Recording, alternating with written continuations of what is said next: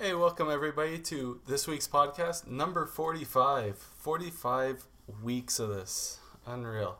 Um, we have the regulars here today Dexter and Tim Wiseman, Adam Weber, and our special guest this week, 2006 Scottsdale champion, Brad Wilton, owner of two Masters Golds. About time we get him on the podcast. He just upgraded to a new phone so he can do this. Yeah, I figured you guys uh, asked me about 20 episodes ago, so I figured, you know, got a new phone now, might as well get on this thing. well, we're glad you're Welcome. you finally made it. 2006. Uh, yeah, 2006 Scottsdale. Yeah, the first year they ran that tournament. That's when you used to have to drink your beers in the lounge, so it was a lot. You couldn't drink as much because you had to keep running back and forth. So, probably why I won that one. That's where all the poker was too. Yeah, that's right. Yeah, I was playing that at the same time, so that worked out yeah. for me because I was I played a lot of matches that day, went up both sides, so it was quite a long day. That's awesome. I missed that tournament. It was a great was a tournament when it was, was when good. it was running well. It was good. Yeah. Didn't you, didn't you beat Joe Cranabretter? Yeah, actually, I uh, lost to Joe Cranabretter on the A side, and then I played uh, Russell Hunt on the B, and then Kim Chadwick, and then Joe Cranabretter in the final. I ended up beating him in the final, so it was like redemption. Win my first championship, so that was good. Yeah, that's awesome. Do you remember how many entries they had out for that first one? Like I want to say like 90, maybe 89, 90, something like that. Someone's got the stats somewhere. I know it was below 100 for sure, but it was like all big name players there. That was the good thing about it. Yeah. You know, you weren't playing against just all the locals. It was like big names, so that was good. Well, anytime you could beat Joe back then on the lanes was a good day. So yeah, and I was like, when I lost to him the first time, I'm like, oh, hopefully I play that guy again. He's gonna have no energy. And then we, I think we shot like eight eight seventy to eight fifty against each other. It was crazy. I remember starting every match with a five bagger. Actually, that year I played. Uh, I remember Jordan Shue. She was like 14, and uh, shout out to him because when I played him, he like we I start with five, he'd start with five. I'd start with seven, he'd start with seven. And all of a sudden, I had like nine thirty or something to his nine ten. And I took him aside after the match and I said, "Kid, you're gonna be good. Do not stop playing this sport. You're gonna be a good player. You're gonna win championships one day." And that's why I bought him a TPC this year. And I said, "This guy's gonna win. So we're going all all in on this guy." Once again, for our audience, Five Pin Universe doesn't uh, condone gambling, but. Uh... if you want to hear the inside track, uh, this may be the guy you want to talk to.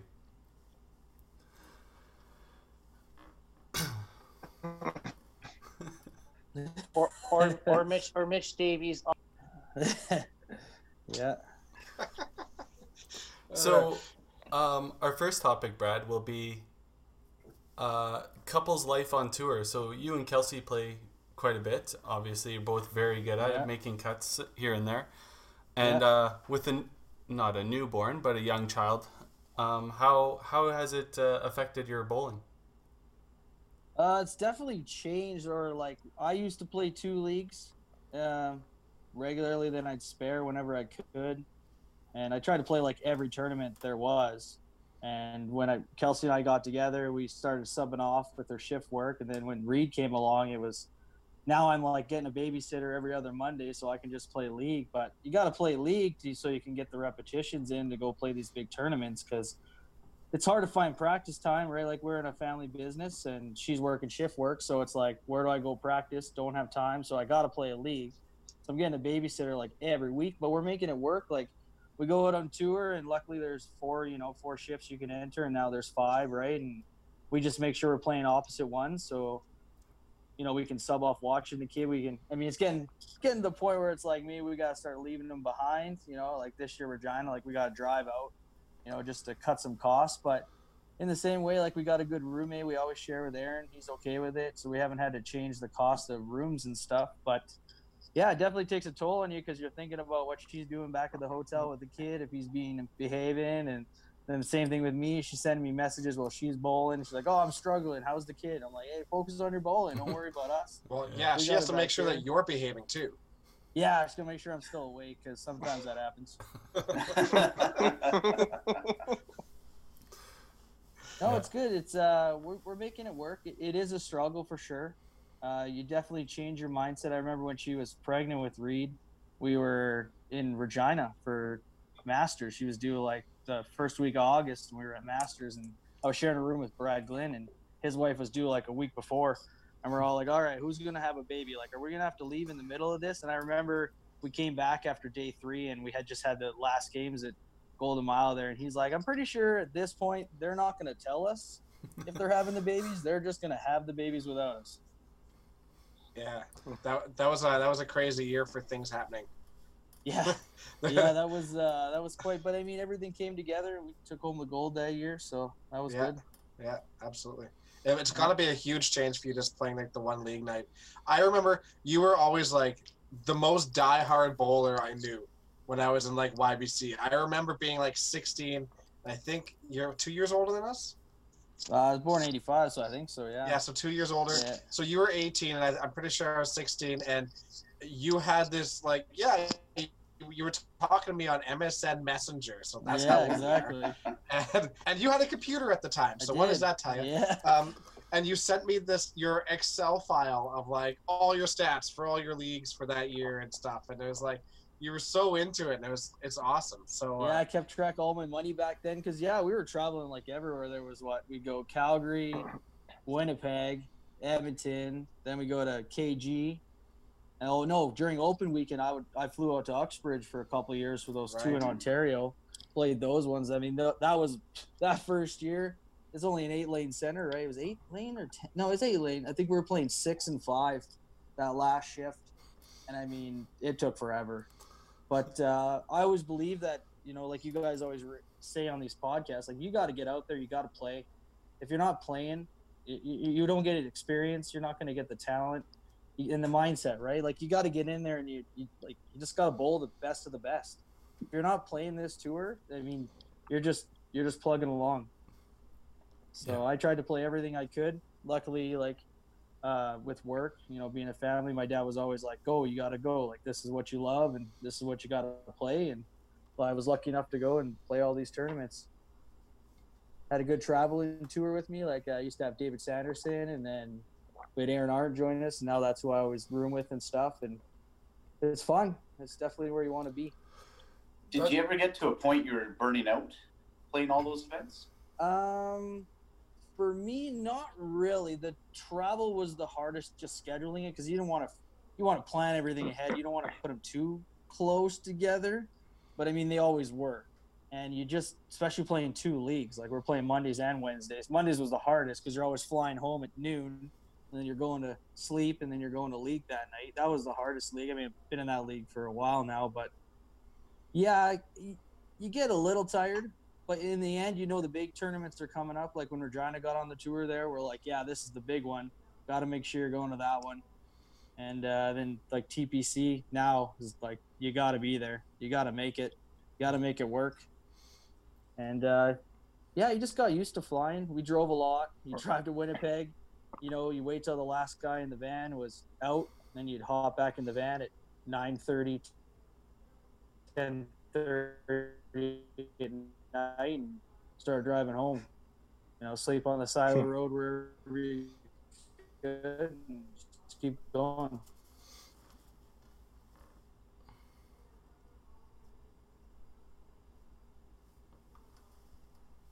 I miss I miss the drives up to Scotts. Yeah, those are fun. Days golf and then go out times. there. Yeah, we stopped at Kelowna one time, and there was a lot of things that happened in that one night, or morning, I should say, eh, Tim. Uh, yeah, I don't remember it. Moo. I, I might have paused off the ball ride by ten o'clock in the morning. Uh, wasn't a, wasn't a good life decision.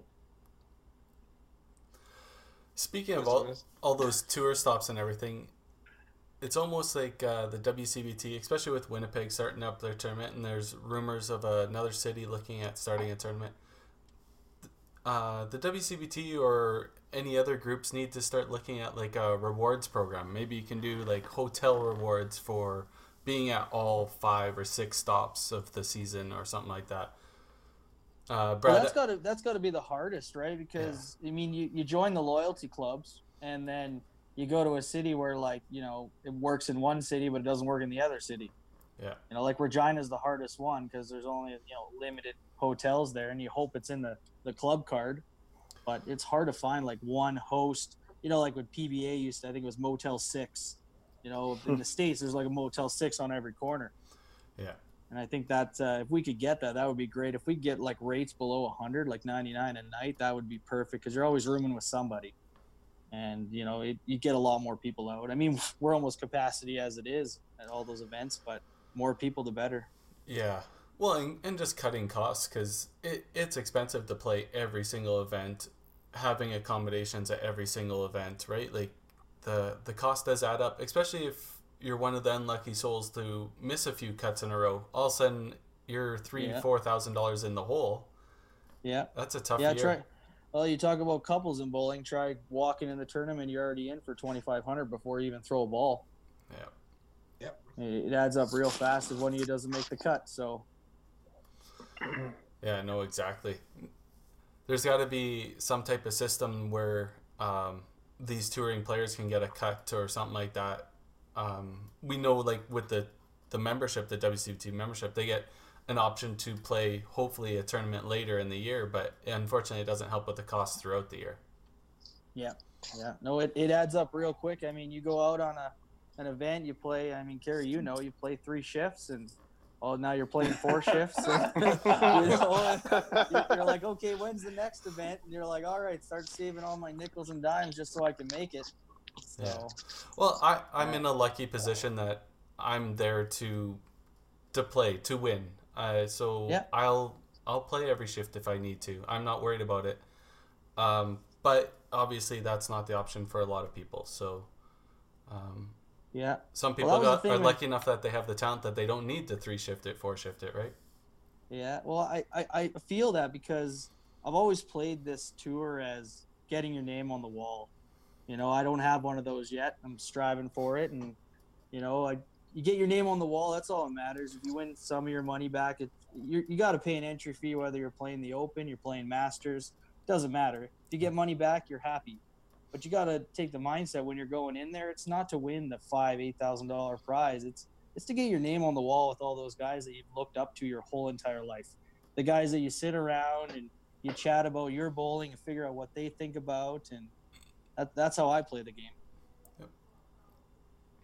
Totally agree. I, I think it's much more simplified if you keep it in, in that realm as well. I, I think money is a, a huge contributing factor for the demise of a lot of bowlers, right?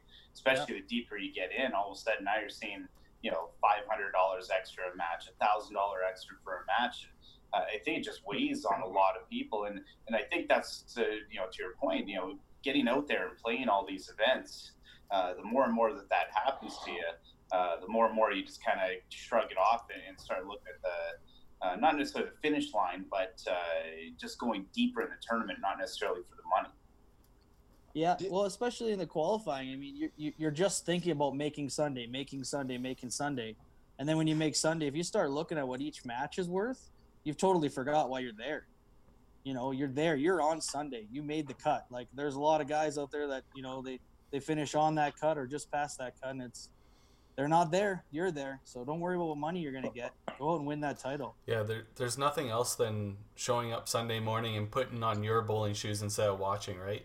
Uh, Yeah. you can just feel it. The the other thirty one guys or the other thirty nine guys, they're in the same boat too, right? They you get that little extra bit of adrenaline and you feel like you belong there, and that that's that's one of the things that always ha- ha- uh, I was happy about making Sunday. It was just seeing everybody else there on the Sunday, and like you said, they're all the people that you're trying to trying to be like as well, right? Yeah. Yeah, and it, and it also saves you $150 on your bar tab if you make it Sunday. So. At least. yeah. Absolutely.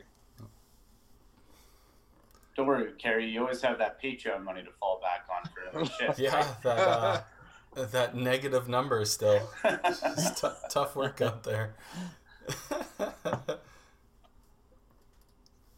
So, Brad, we, we've talked a lot about bowling balls on this uh, podcast. Um, but you might be one of the few that have actually tried doing things with your bowling balls.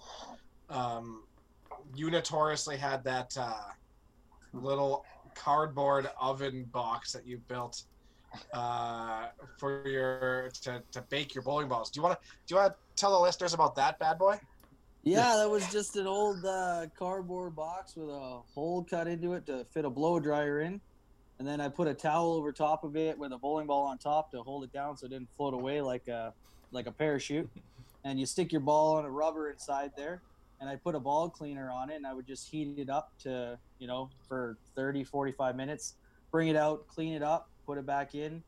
Kind of like what 10 pin does when they try to get the oil out. I had this theory for a couple of years that when I was playing at Chinook that you know I was getting a lot of oil on the ball, and uh, it worked for me that year. That was I mean I averaged two sixteen eight I think to finish that year, and uh, it seemed to work there, but it didn't work anywhere else. Uh, but I I don't know. I just try different things.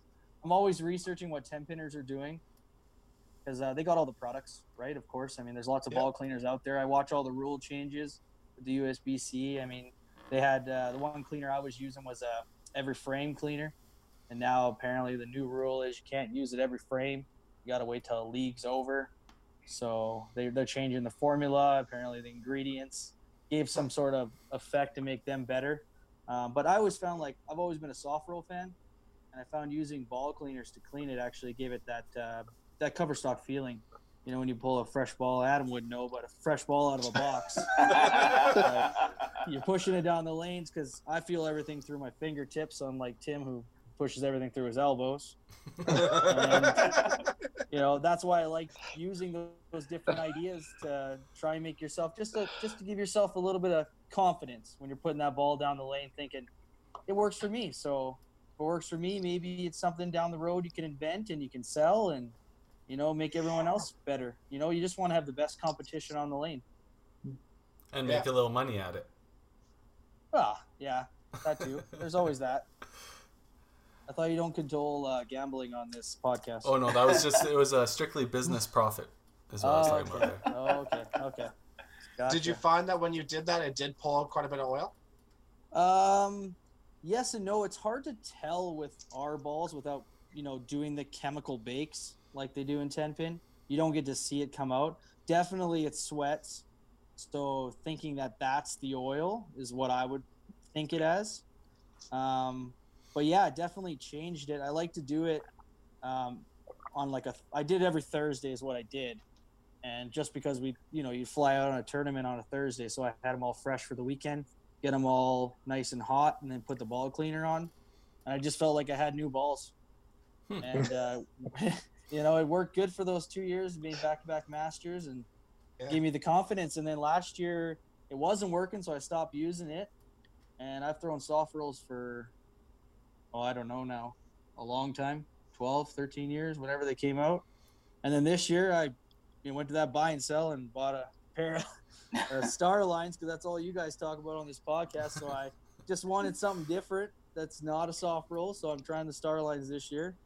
It's not going so well on most nights, but uh, it's a different feeling, and uh, you can definitely feel the shot.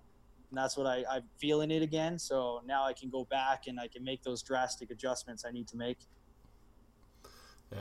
So, Sorry. Brad, quick, quick question. I, I guess from, uh, I guess a, a beginner in just trying to understand, like when, when you're doing the baking process and you're trying to get that ball back to new. Uh, what is your overall goal with the ball? Is it the feel of the ball? Uh, is there a certain reaction you're trying to get with the ball? Uh, less Uh, of a reaction with the ball? I'd say more of the feeling. Um, like you can feel the difference between an old bowling ball and a brand new bowling ball, right? So if you use that old bowling ball and it's just slipping out of your hand per se, you're not feeling it anymore. I find that when I would do that, I would get that little bit of grip, especially when you're pushing three to four fingers under the ball every time, right?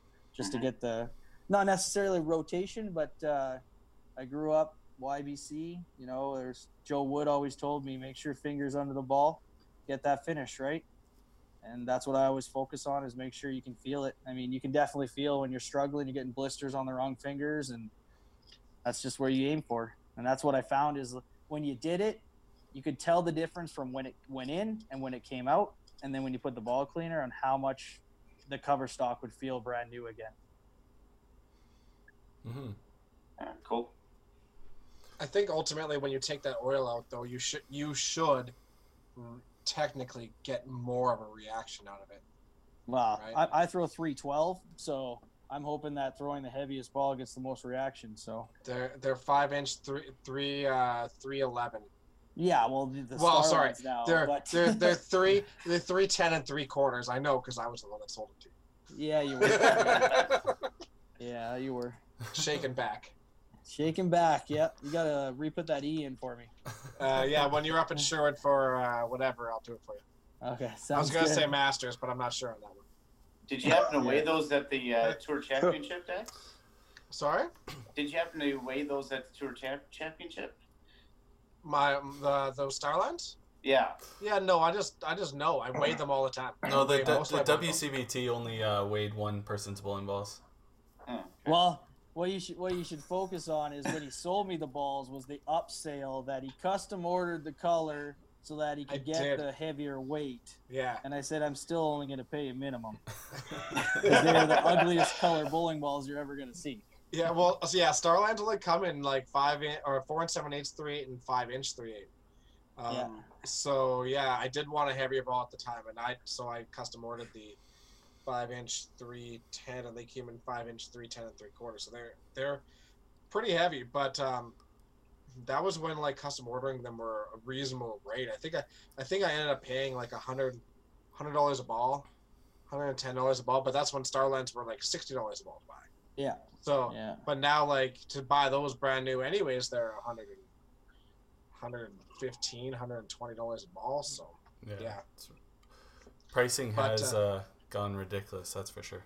Yeah, but I, I remember throwing them. For me, they just hit like bricks. Like I just, I threw them and it, but just I had so many blow throughs with them because it's just it's too heavy a ball for me. Yeah. Um, I don't I don't know why, but I, I've I've found slowly I've gone lighter and lighter. My Well, I found like when we switched to all these new new lane styles, right? Like these what are the acrylics or whatever you want to call them, right?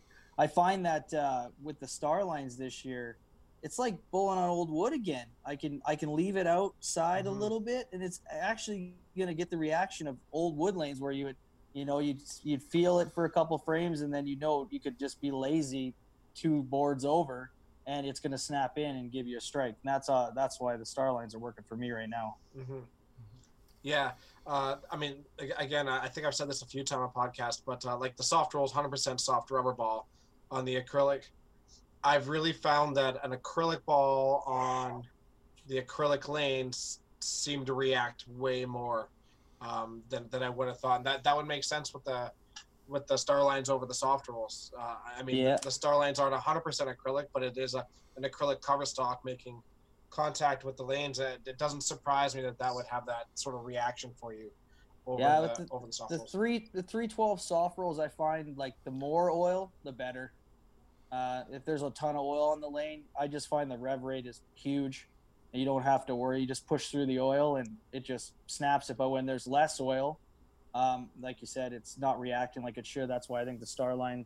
I'm not upsailing the star line over the soft roll, but for adjustments you need to take, I mean, we all know that you know when you bowl one game, you bowl two games, you bowl three games. Sometimes you need a ball change. That's all you got to do, and it's not just for your mind. It's it's the conditions of the lanes. There's too many balls going down the lane now, right? You gotta. We're all aiming at the same spot, so it's uh, good to have different balls in your bag. Amen, brother. Take notes, Weber. I, I agree with the theory. the execution's difficult for me. Yeah, well, when you throw a brick down the lane every time, uh, you don't need a. Doesn't matter what you throw, right, Adam? What's that like? 30 year bricks? Yeah. the only thing I ever really do is I, I just kind of change my angle a little bit and uh, you know get back to your point there. Just you'll kind of allow the, the the ball to stay a little bit further outside and just let it naturally roll in. Right. You don't have to Yeah. throw that many fingers. And uh, I, I'm the same way with those star lines. It uh, it just kind of slips out a little bit, but you still feel like you got lots of fingers on it. Right. Lots of feel, and that's that's why I, I personally, I, I have a real hard time with soft rolls because to, to me it's too much grit, and I, I tend to overthrow it. Right. Yep. Yeah. Well, you say overthrow. I, I remember like the best advice I ever got was uh was uh, the first Uxbridge tournament in Ontario. I shared a room with uh, Rob Shannis, and I was talking to him about just how good he is. You know, just how great he throws the ball, and he told me that uh, the best thing to do is always underthrow a bowling ball. Never want to overthrow. Always underthrow. And it took me a long time to realize what he was talking about. But when people say don't be lazy, sometimes you can be lazy and just a little under throw the ball, just take a little off well your whole mindset, and it works. And then you just get in that groove, and you just you know we watch Adam all the time. Just once he's in it, you're in it. That's where you want to be. I think the different mentality for myself is a, and probably a very similar kind of result is uh, I tell myself just to more focus on just rolling the ball, right, rather than actually throwing the ball. And I, I think that gets that little tendency to, to underthrow it a little bit more, right? Not not necessarily push it down the lane, just kind of naturally roll off your fingers. Yeah, and y- and you know when it's a strike, right? You can feel it right away. We all know that feeling. You just got to get that feeling. That's why you gotta you gotta bowl. You gotta bowl these tournaments. You gotta throw as many balls as you can. Now, Just Adam, get confidence. Adam, you, you've never been one to bake bowling balls, obviously, but you are a guy that's like purchased a ton of cleaning supplies for your bowling balls, right? I I have over over the years. Uh, I'd say the the best thing that I ever found. Uh, it's almost like little like wet wipes type idea. Uh, they're they're almost like a degreaser type type of thing. You But, do love uh, your wet wipes. yeah, I, that is true. but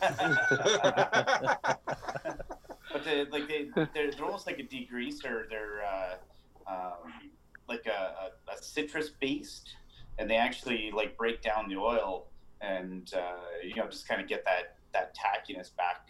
Uh, just remove move some of the oils, right? Yep. Yep. Totally know what you mean when you get the tacky. That's when I talk about the cover stock. You just Yeah. you get that feeling in your hand of where you like it and how you like it. And that's why those products are out there. Luckily for us, we use all fingers, so those products work very well for us. You know, we're not worrying about the oil conditions and that's what they use it for. We can use different products. We just got to make sure that, you know, Dexter's rulebook corner there that you know, you're not using stuff you're not supposed to use. Yeah.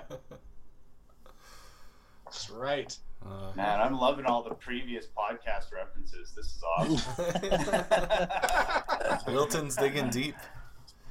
Yeah, well, you try to keep up on them, but you guys make so many, so it's it's, it's hard. Well, you, you started late on them too, though. So yeah, yeah, no just doubt. just nice to know people are listening. yeah. Well, you guys got me into running again, just so I can have 45 minutes to listen to a podcast. So you, you had a kid, and that kid, that got you running again. Get out of the house. Dad bod. yeah, dad bod. Uh, so we'll ask you our special guest questions. I'm sure you're you're prepared for them since you listened to a bunch of podcasts lately. Um, but who was your bowling mentor growing up, Brad? Uh, I had a lot. I had a lot of coaches in YBC. Um, just everyone had different impacts on me. Definitely, uh, I'll go old school and say my dad for sure.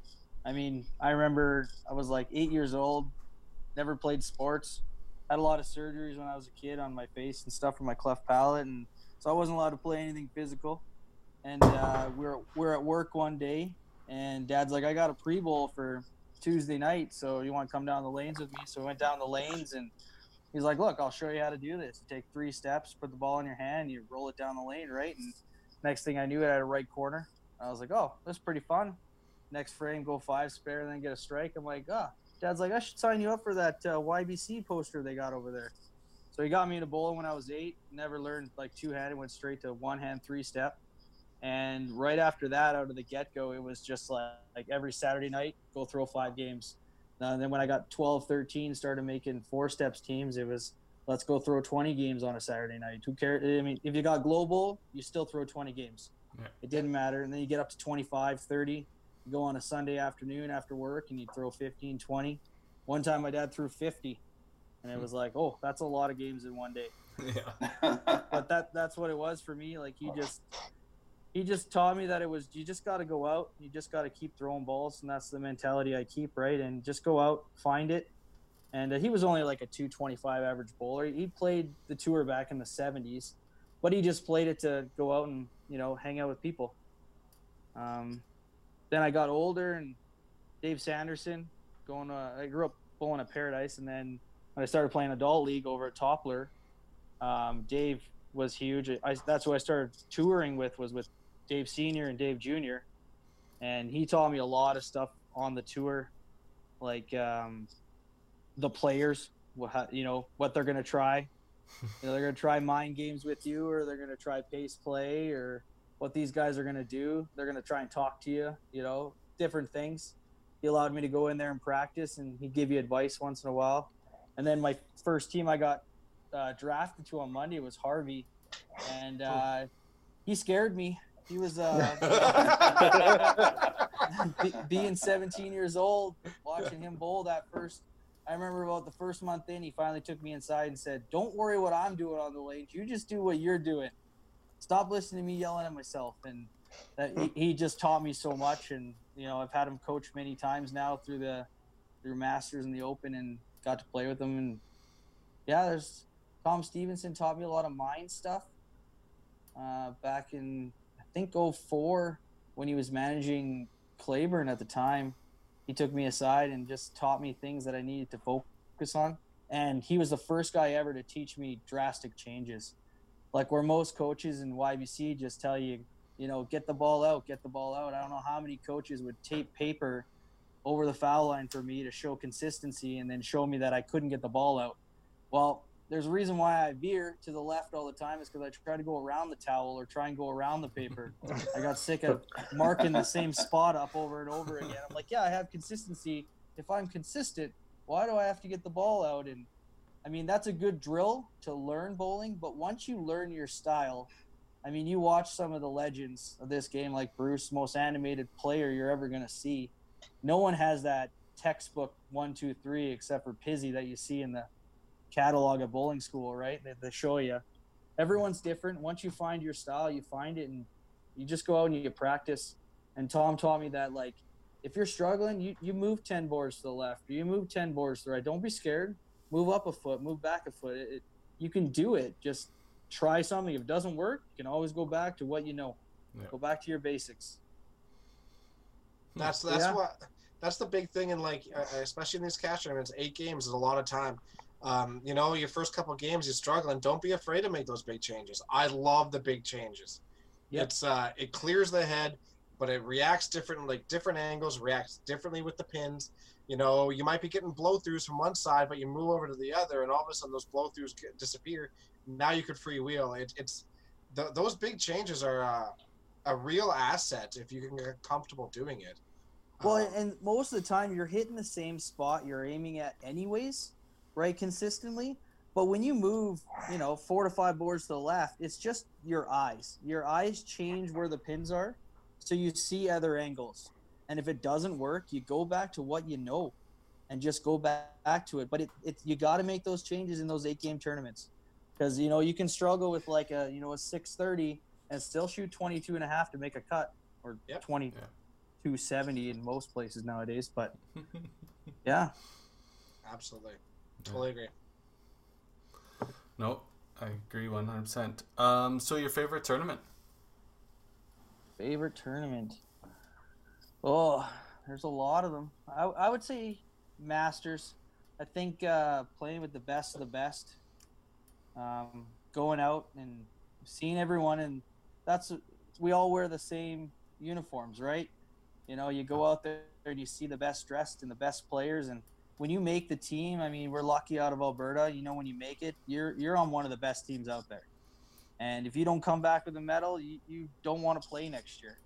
You know, because you know these guys are the guys that we tour with on the on the you know the WCBT and you know the guys you're going to play the Open with over and over again out of your city.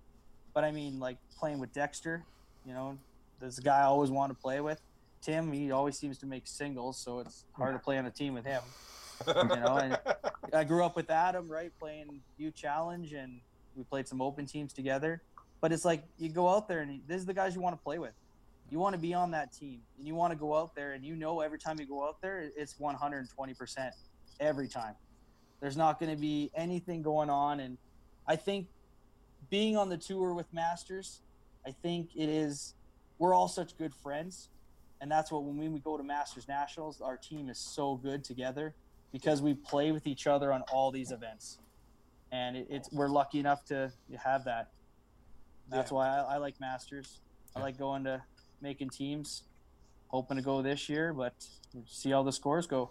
After those two uh, central ones, I don't I don't know where the scores are going to be Uh, now. It's uh yeah, it's a crapshoot now. That's for sure. Yeah. Anybody can come out and have a good weekend. Yeah. Really. Yeah, and that's and that's why in Alberta, like we, we, we don't have a lot of centers we play masters in now, but the ones we do, it every year that's different. You never know what the scores are going to be. I remember when I won at Bonnie Doon, before they changed everything, when I shot like twenty three eighty, and then they changed everything the next year, and I shot twenty five ninety or something, and I, I still won back to back years, right? But it's like you just got to go out there and you got to put the scores in. It doesn't matter what you do. You got to register four scores, and they got to be the best. Yeah. Yeah, for sure. Yeah, it'll be interesting to see what that score line drops to after uh, after Red Deer, because I, I, I was truly expecting like six or seven guys to go nuts at Heritage. Yep. Oh, and, that's for sure. And nobody did. It's Nope. unreal. No, no, I know I struggled there. Like you guys are talking about consistency there, and I don't know, something changed for sure. It wasn't like last year. I I just truly believe like because I played there on Monday. It's just the approaches. They did something.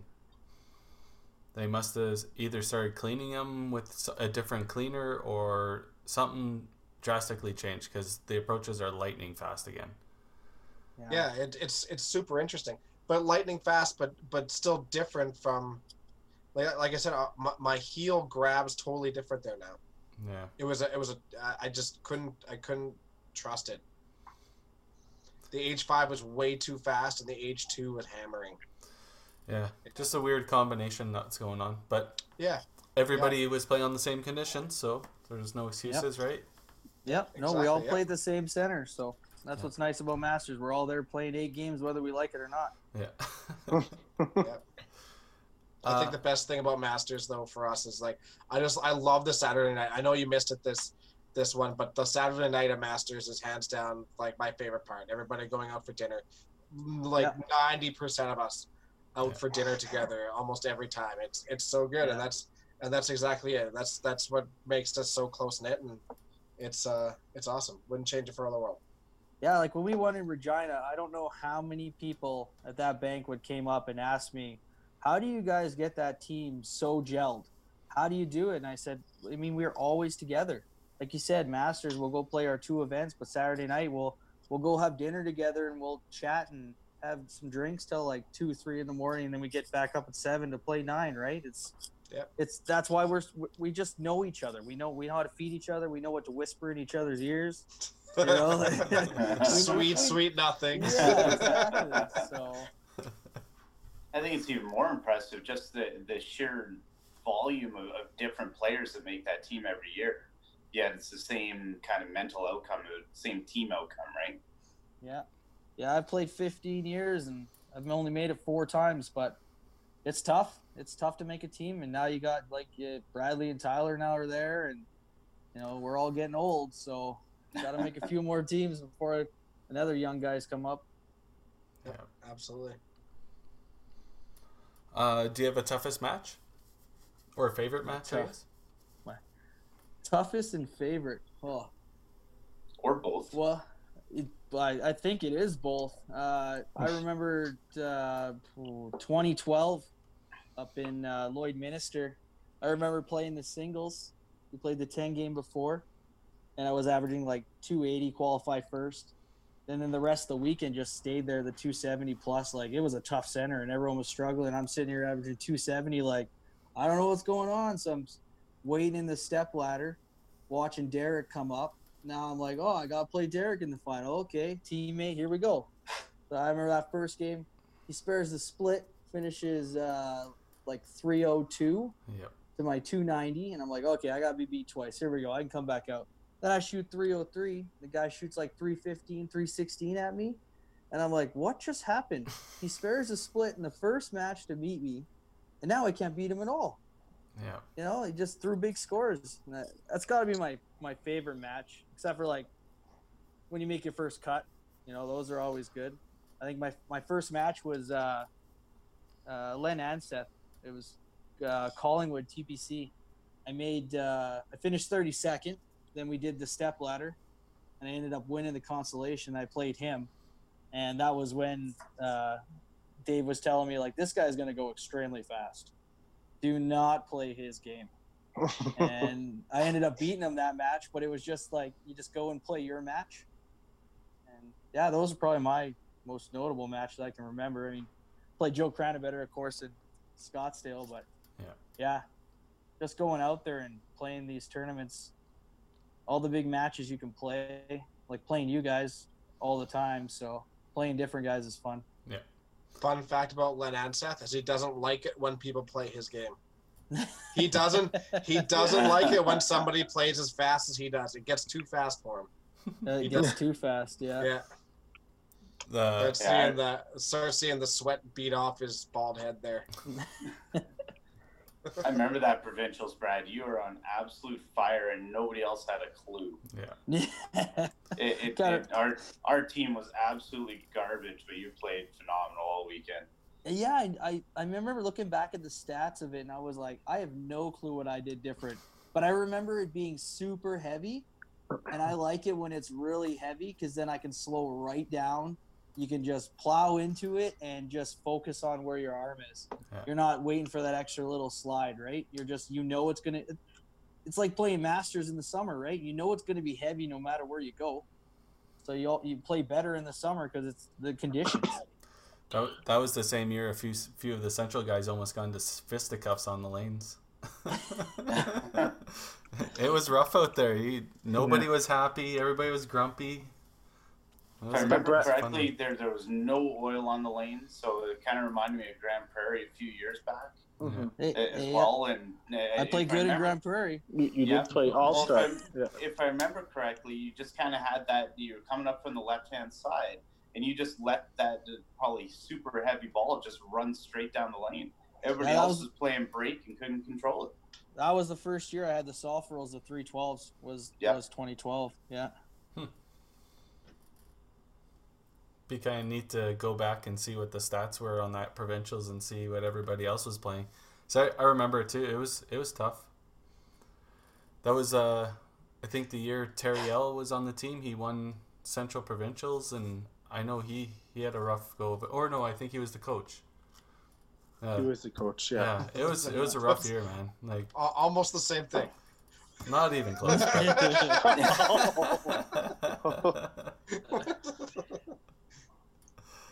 uh, Yeah, I think yeah. Go ahead, Tim. I think I think that was the second last year Lawrence played because he I think he finished up after Medicine Hat the following year. Hmm. Yeah, I remember that. It's funny you remember stuff like that, but you don't remember a lot of other stuff. Yeah, yeah. that that is correct. Tim, so tell us. Uh, you were telling me before the podcast. Tim finally made a change. Let us know. Let us know what Tim's drastic change of play was.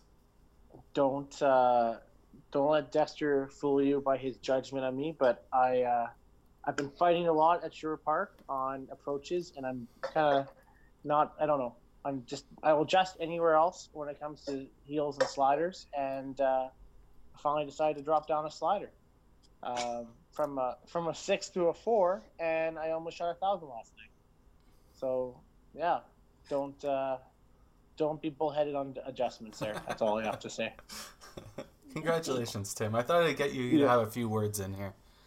Yeah, I, that- I've been uh, I've been was I've that- been uh, been trying to be pretty quiet because I obviously have to owe an apology to uh, Stacy for last week about the oil, but uh, I choose not to apologize, just like Conor McGregor would do. So, uh, sorry, Stacy, I still love you, but uh, no apology needed. All right. I'd like to take this moment to apologize to absolutely no one.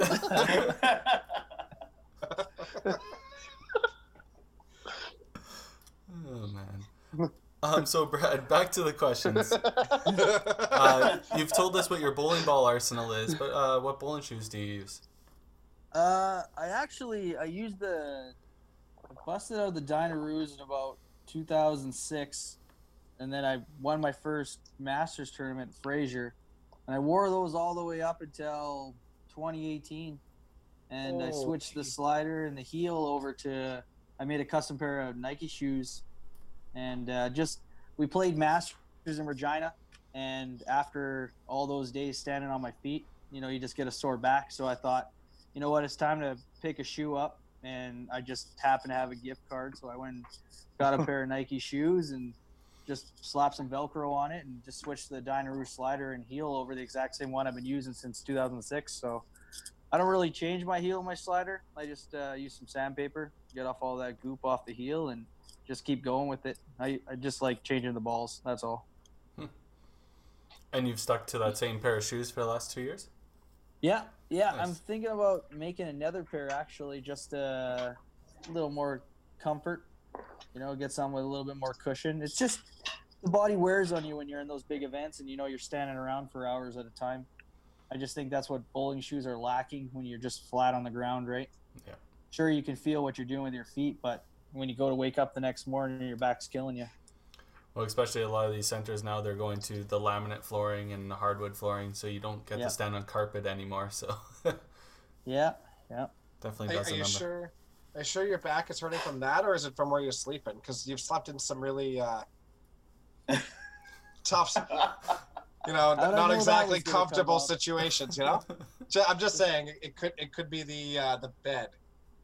Yeah, that, that could be it too. I mean, uh, yeah, definitely uh, been some fun places after a, a few nights and some few, few Baker's teams. So yeah, yeah.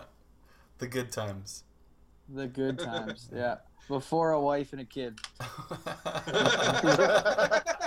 Ooh. Let's hope Kelsey doesn't listen because he could be in trouble for that.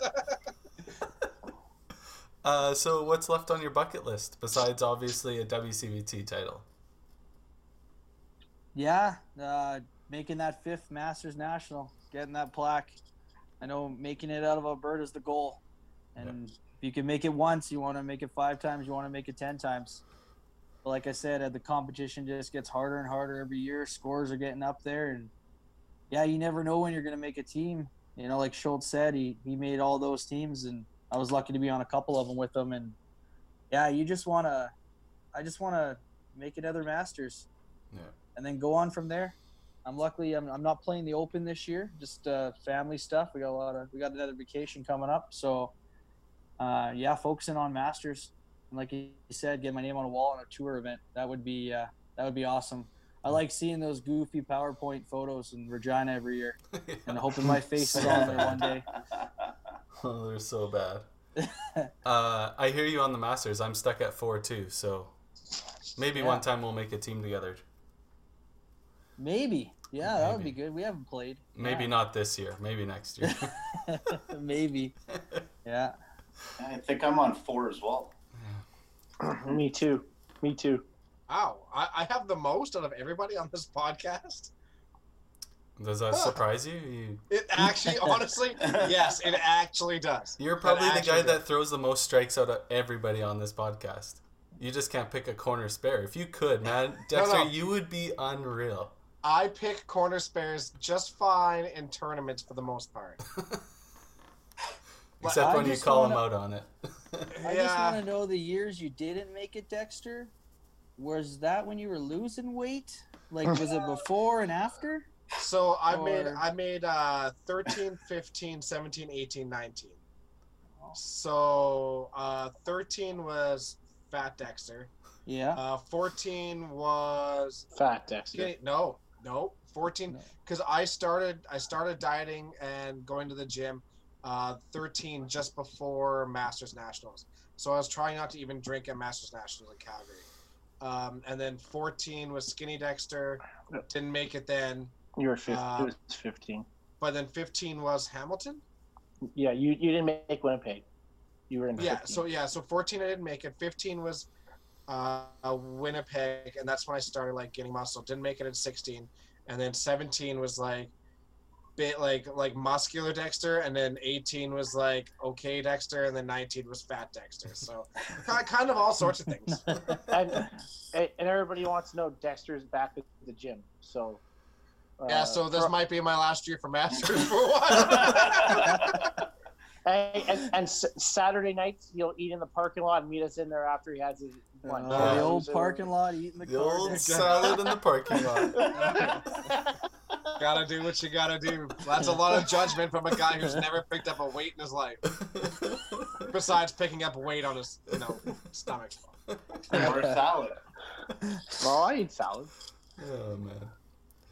So I guess another topic I have for you, Brad. Um, you've been a long time supporter of the WCBT, you and your company AMB Express, and it's much appreciated, obviously. Um, what do you feel the WCBT or Five Pin Universe or any of these other uh, startups going on can do to help improve the sport, with, along with the C5, the Masters, the Bowling Federation? Uh, honestly, just to see what you guys are doing. I remember when we discussed the concept like 10 years ago, we are all just sitting around thinking, we need a tour. Like, this has got to be a tour. And you, the tour has definitely gone in the right direction. Um, definitely even get some sponsors. I mean, we talked about the money, if, you know, getting the prize money up for people, or even just like we talk about the airlines, trying to get us cheaper airlines. I know a lot of airlines are only out of certain cities now, so that helps out factors, but I think we just need to get the word out. If there's anybody out there that uh, you know has a company that is looking for the numbers, like Dexter's got all that information. I mean, TPC, like the numbers that went through that little tiny town. You know, you think about where we spent food and where we lodged and just what went through their center. Those numbers are what those companies look for, and we just need need people to get the word out. It's not just the people on the committee. I think it's the it's the whole environment, all the friends. Everyone's got a family member that's got someone working at somewhere. Yeah. And Yeah. you know, I like sponsoring the tour because I didn't have like with work, I didn't have a chance to coach and stuff. I only had coach for a couple of years, and that's the only way I can give back to the tour is just helping you guys with financial support. Yeah. And yeah, I just want to see it get bigger and better. Yeah, and that and that's one of the things like uh, with the WCBT and even Five Pin Universe lately. We just we want people, our audience, to help push on social media. If you can share a post, it reaches friends that you have that these other people don't have. Right? You got to expand the circle. Um, if it's the if it's the same group sharing all the time, it it'll never pick up traction. Yeah, Exactly. no, exactly. Six degrees of separation, right? And Realistically, of- it shouldn't be that hard for us to reach the world. Well, and a lot of it is too just asking, you know, just going and saying, "Hey, I got, I'm a bowler. I'm proud of it. This is what we do. We need a sponsor." And a lot of it is just people going out and asking. That's all it is. They can say no. Anyone can say no. Oh, exactly.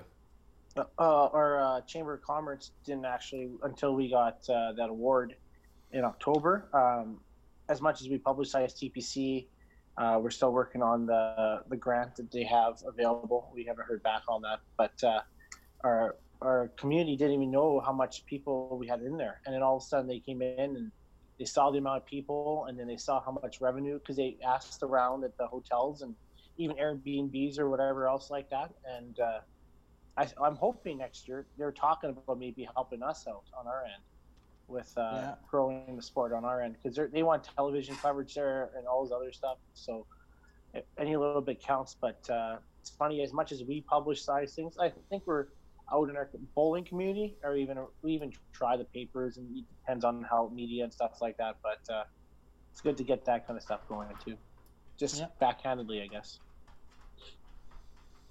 hmm Yeah. All right. Anything else?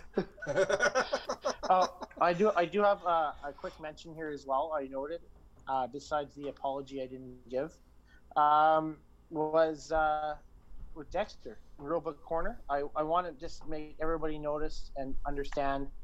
Uh, Dexter is finally taking his tournament officials clinic uh, this upcoming Friday at Bonnie Doon, and uh, I want to congratulate him. He'll be officially understanding the rule book even better by the time next podcast comes around. Yeah. Certified. Uh, Certified. yeah, pre- pretty pretty excited about that. Uh, You, you found it. I, I, don't, I don't know if this is like a good thing for Ernie, like running this course, or not that I'm going to be there because. Well, I remember, I remember there's there was the one time, and er, like I, I was talking to Ernie, and I'm like, Ernie, you know, you have your rule about you know the three balls on the rack, and he's like, yeah, and I'm like, well, you you're only allowed two, or you're only allowed two balls in the rack, and then some people put out three. So like, yeah, and it says you can only have two balls within the playing area, and he's like, yeah. I'm like, well, technically, our ball returns overhang the back off the approach by three balls, so those three balls technically don't count. They're not in the playing area. And he's and Ernie's like, you know what you're being? And I'm like, a jackass. he's, he's like, yes, but I'm like, but I'm not wrong. He's like, you're you're not wrong, but you're being a jackass. so so we'll see we'll see how this goes for on Yeah. Friday. It should You be prob- interesting. He does listen to podcasts, so he'll probably bring that up to you. Yeah. Oh yeah. Yeah. No, it, it'll it'll be interesting. I'm look, I'm looking forward to it. It'll be it'll be yeah. It'll be good. Yeah. Just keep the rule book away from me. yeah. Oh no, I'm gonna get like 17 copies so I can throw them at you. One per ball. yeah. yeah. Should be an okay game. 17 balls. Yeah,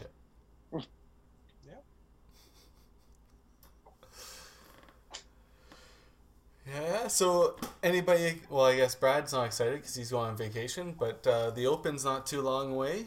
Everybody prepared for your uh, trials, or No. I, we just had our pro challenge this weekend. Pro challenge. Uh, for those of you who don't know what this tournament is, uh, you have uh, three YBC kids. It's, it's eight teams. Uh, three YBC kids per team. Um, generally graduating out of the YBC program um, in in uh, Edmonton area in the next two to three years.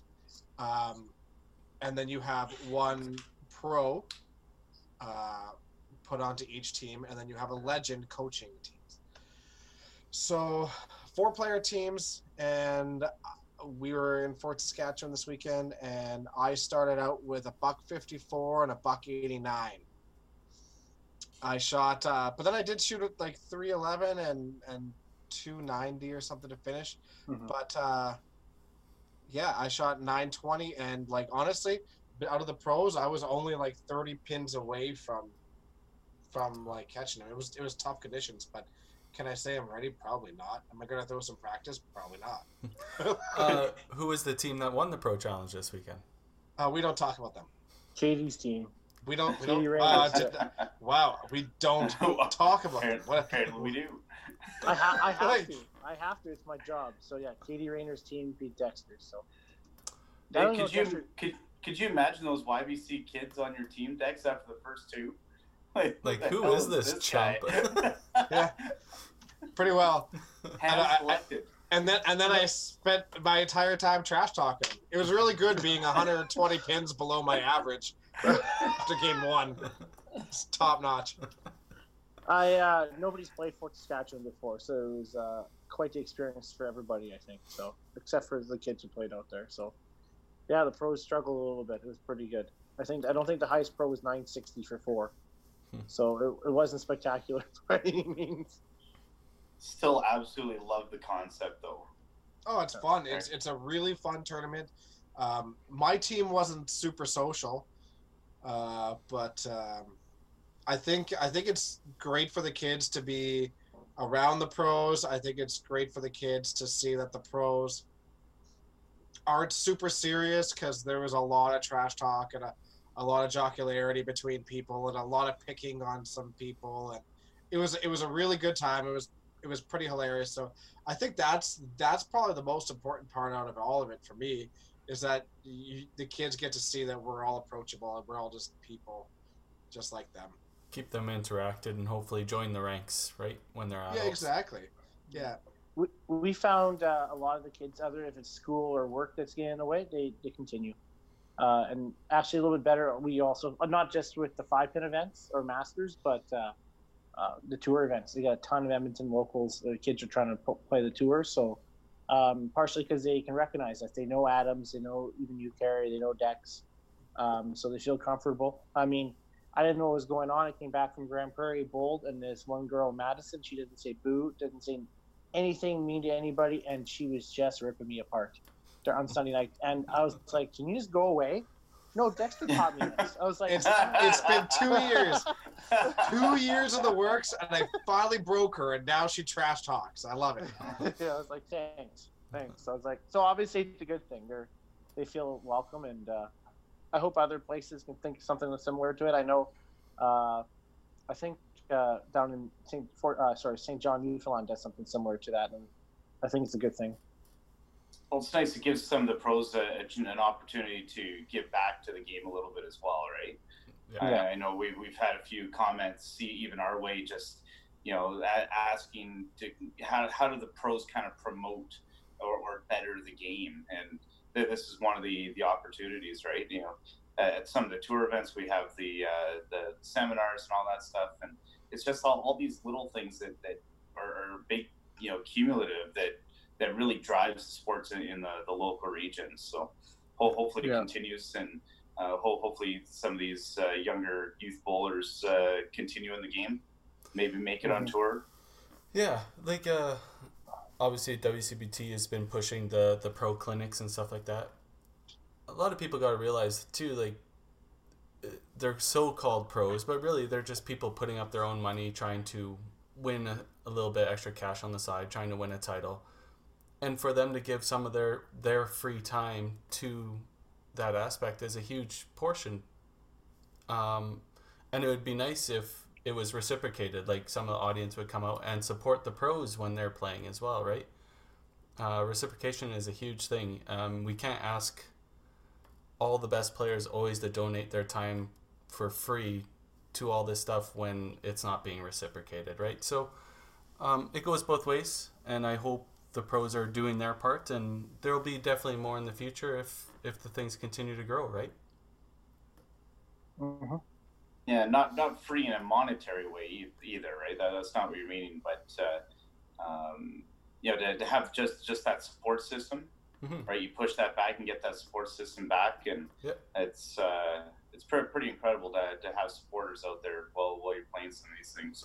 Yeah, it, it's uh, I I know you guys have played a few Friday mornings, but when there's absolutely no audience in there, it's uh like hearing pins and needles drop, especially in the first like four games of a of a qualifying. It's like being at a Masters. for, yeah. No, for sure it is. Yeah, thoughts. yeah. yeah. The excitement comes later on Saturday when everybody's pushing to make the cut and. Uh, some people and, know some they're people out of have had some, and some people have had some beverages. Yeah, definitely gets louder at that point. So if some of the audience are fans of the game and they don't participate in the events, but they want to come watch, definitely um, later on Saturdays if you want to see some unreal bowling and some uh, broken hearts and some elation. That's definitely the time to be there. Mm-hmm. Anybody got one last topic? Hey Brad, if you had to challenge one player across Canada five game match, who would it be? Uh, what are we playing for? Whatever you want. Whatever we want. We're playing a thousand bucks a game. Yeah. Could be pride. Could be pride, right? Pride. There's one guy I've never played a match against, and we're really good friends. And but you had to pick one of those teams where you want a guy on your team. It's Mitch. I want. I, would love to play Mitch Davies any day. Yeah. Um, I, I mean, I played Adam. I played league against you tons of times. I know you own my record. I've never beat you in league play, but uh, Mitch Davies for sure. It's the guy I'd want to play, hands down, anytime, any day, for mm-hmm. anything. Mm-hmm. Didn't you play against him in the Invitational one year? No, no. I think uh, played Matt Eisenhower one year. I can't remember who else I played, but uh, yeah, he's just he's a guy that you know he's going to give you 130 percent every time, and yeah, he's he's just I- I that don't good. I, uh, I don't know, Brad. I don't know, Brad, because he, I mean, he kicked, Ryland kicked his ass pretty good there not so long ago. I don't know if it's worth your time. I, No, I no, faced him. It's uh, it's a guaranteed thousand dollars. Of course you pick Mitch. Yeah, faced faced him in the pins game last or not last year, the year before at the WCBT, and uh, I 10 0'd him, and uh, he just I just remember him handing me a sheet, being like, "You had this in. I'm too embarrassed to do it." Mitch would be a good one for sure. yeah, absolutely. Mi- Mitch. Yeah. Mitch would be a guy for sure. Well, that's good. The uh, question was for the guests. That's agreeing with him. I'm not a guest. Carrie's the host. I'm, I'm still true. a guest. Yeah. Yeah, You're just a regular guest. Like you Yeah. can't, you're- can't get the You're leave. almost certified. I, that, uh, honestly, I don't know who would I play for a thousand bucks or a match if I wanted to play one. I don't know if it would, it would be somebody that. I. It's good. I didn't Wouldn't be- ask you.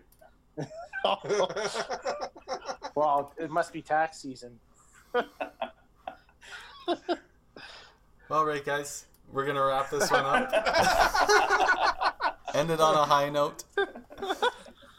All right, Brad. Thank you very much for coming on. Um, Awesome. obviously, Thanks, Brad. We probably won't see you before you're on your vacation, so we'll see you in Regina. Regina, yeah, we'll see you guys there, and thanks for having me on. Of course. Yeah, anytime, buddy. anytime. Thanks for buying a new phone. Yeah, thanks.